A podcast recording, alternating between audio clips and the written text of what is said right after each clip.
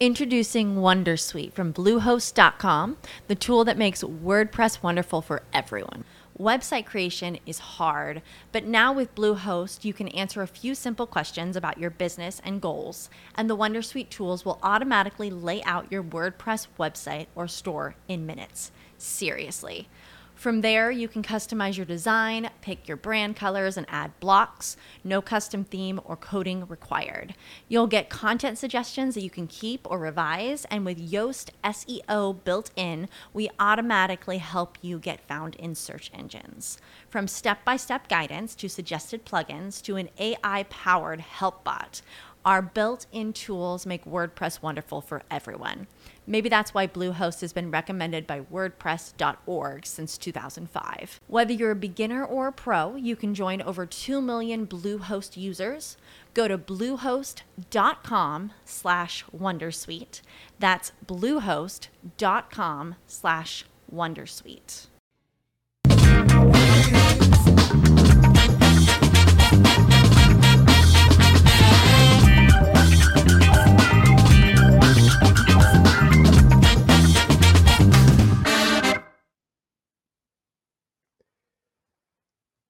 Benvenuti a Snadir for Rights. Il diritto ineludibile di un insegnante è quello di poter svolgere serenamente il proprio lavoro. Purtroppo sono troppi i casi ultimamente in cui tutto ciò non succede, anzi non solo non si può svolgere serenamente il proprio lavoro, ma si è a rischio per il proprio lavoro. Da parte del governo l'idea è quella di inasprire nei confronti degli studenti che non osservano le regole del vivere civile quello che è l'elemento primo di punizione, ovvero il voto in condotta, sino ad arrivare ad un voto che li globalmente per un anno. Ma è questa la soluzione? Ne parliamo oggi con Andrea Porcarelli. Benvenuto Andrea. Buongiorno persone che sono in onda in questo momento o che ci seguiranno quando andremo in onda.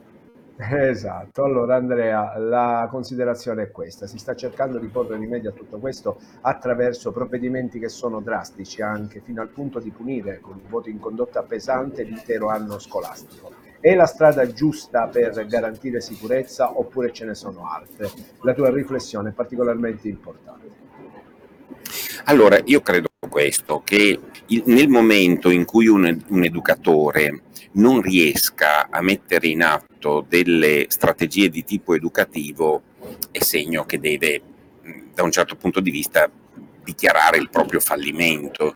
Cioè, immaginatevi uno che gestisca una comunità per, eh, per giovani che gli sono affidati dall'autorità giudiziaria e deve cercare di aiutarli a riorganizzare, ristrutturare le proprie tra- traiettorie di vita, seguire delle regole, tutto quanto.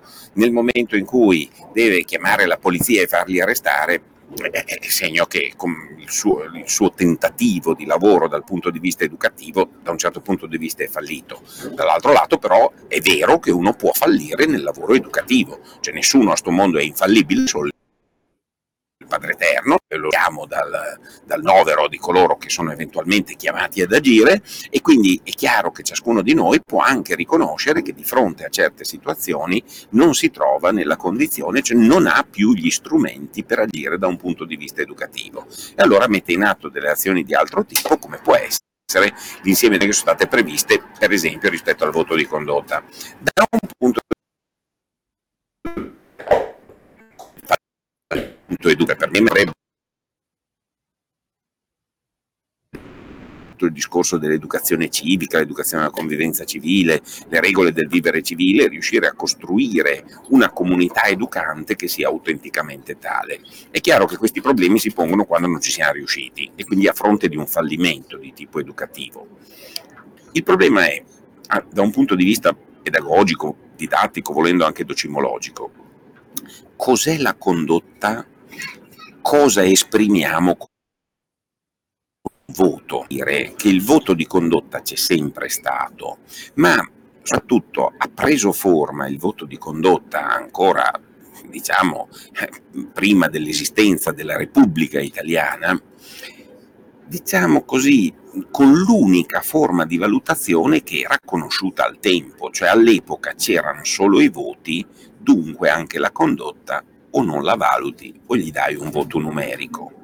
In questo momento noi utilizziamo anche altri strumenti di valutazione, una valutazione di tipo più descrittivo, una valutazione di tipo più formativo. Quindi la domanda è, per dare valore a comportamenti che in qualche modo sono eh, collegati alla condotta degli studenti, l'unico mezzo è agganciare direttamente delle conseguenze a un voto oppure le due cose potrebbero essere in qualche misura sganciate, cioè io potrei immaginare delle sanzioni disciplinari di vario genere, compresa la, la, eh, la, condanna ai lavori socialmente utili, che è una delle cose di cui si sta parlando in questo mode- momento anche per gli studenti che abbiano una bassa valutazione in condotta, però senza agganciarla direttamente al voto che uno ha avuto. Io delibero come collega, consiglio di classe una sanzione di tipo educativo che serve, che ha un valore medicinale, per esempio il fatto di fare lavori socialmente utili, e per la condotta studio sistema di valutazione che potrà Sì, abbiamo un piccolo oh, problema, eh, il collegamento. Sentiamo Andrea, Andrea, concludi il tuo pensiero, scusami, c'è stato un piccolo problema. Dicevi sganciare il voto al provvedimento, diciamo così. Sì, cioè io posso immaginare come si è sempre fatto dei provvedimenti che sono anche dei provvedimenti di tipo sanzionatorio e come sempre la sanzione, figuratevi, lo diceva anche San Tommaso, delle sanzioni erogate dalla, dalla, eh,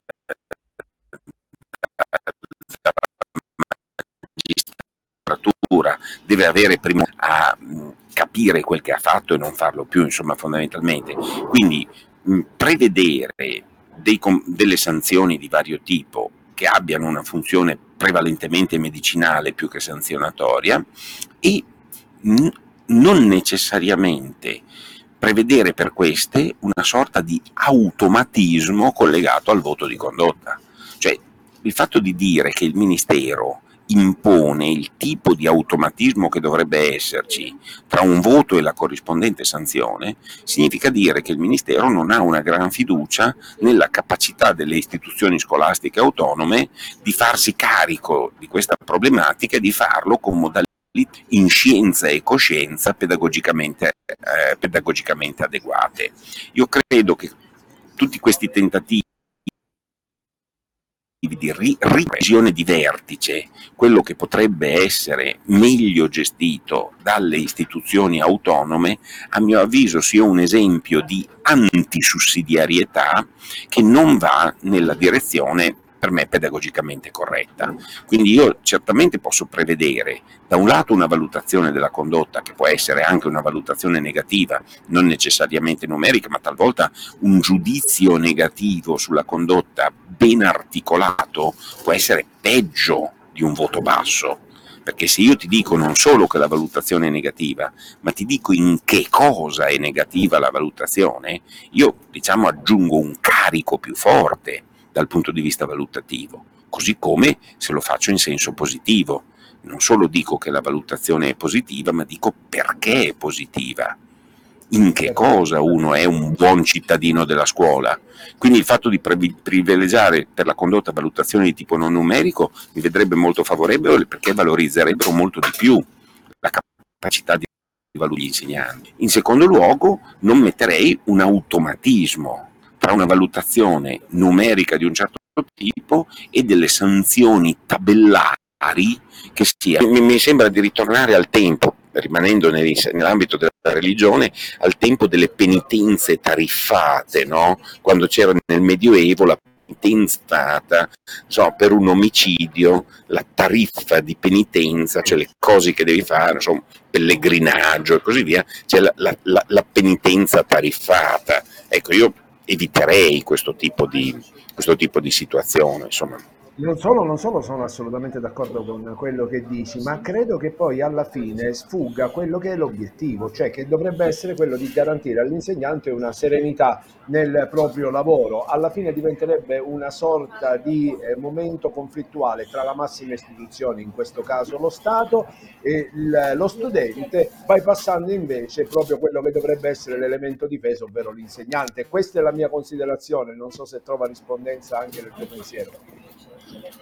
Sì, cioè, nel senso che è chiaro che bisogna lavorare per consentire agli insegnanti di lavorare più serenamente, cioè gli episodi di violenza a cui assistiamo e così via sono episodi certamente problematici, non ci si può dormire sopra e in certi casi le istituzioni scolastiche non devono essere lasciate da sole, cioè per dire le stesse forze dell'ordine non è detto, cioè sono degli alleati. La scuola è un'istituzione della Repubblica, le forze dell'ordine sono un'istituzione della Repubblica. Io sono andato eh, più tardi questa mattina a tenere tre ore di attività di orientamento in una scuola e mh, prima di me c'erano eh, diciamo degli ufficiali della polizia stradale che spiegavano alcune cose del codice della strada facendo vedere dei video, mi sono fermato anch'io perché erano fatti bene, molto intelligentemente costruiti e, e didatticamente ben congegnati, però c'era l'autorevolezza della forza dell'ordine che era presente con gli studenti come alleato e non come avversario.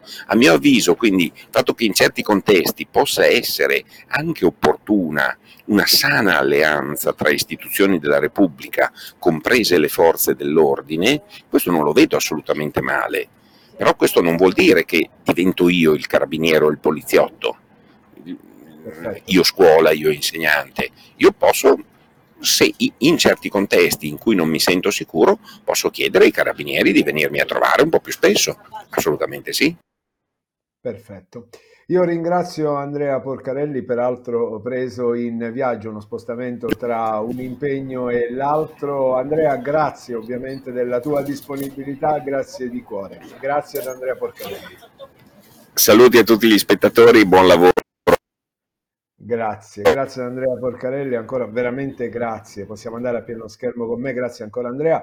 Dicevo, ehm, eh, grazie davvero ad Andrea Porcarelli, è strappato fra i tanti impegni. Credo che la considerazione finale sia quella di una sana alleanza che sia proficua per la sicurezza degli insegnanti, proficua per gli alunni, proficua per la scuola in generale, proficua insomma per una crescita migliore e soprattutto per la possibilità di chiunque di poter far bene il proprio lavoro. Snyder for Rights per oggi termina qui.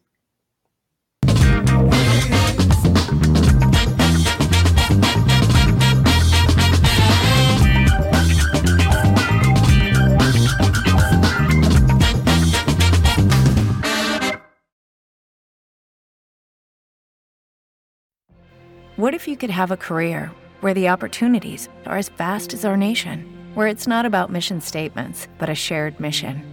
At U.S. Customs and Border Protection, we go beyond to protect more than borders from ship to shore, air to ground, cities to local communities. CBP agents and officers are keeping people safe. Join U.S. Customs and Border Protection and go beyond for something far greater than yourself. Learn more at cbp.gov/careers.